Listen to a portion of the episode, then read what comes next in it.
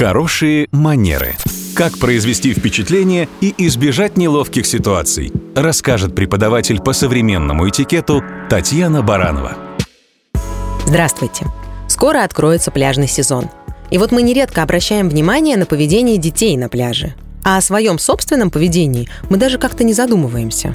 Однако все ли помнят, что на пляже не принято, например, курить, употреблять алкоголь или полноценно обедать? А еще крайне желательно не оставлять после себя мусор, не стряхивать песок с полотенца в сторону других отдыхающих.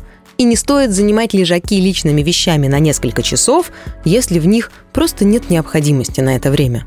На пляже, как и в любом другом общественном месте, не стоит прилюдно выяснять отношения или слишком громко разговаривать по телефону. С ярким проявлением чувств и эмоций, вовсе, кстати, не обязательно негативных, тоже стоит быть чуть более сдержанными – при наличии специальной кабинки лучше переодеваться именно там, а не укутываться у всех на глазах в полотенце. В целом правила очень простые, и сводятся они к одному. Отдыхайте так, чтобы не мешать другим делать то же самое. Ведь это и есть хорошие манеры.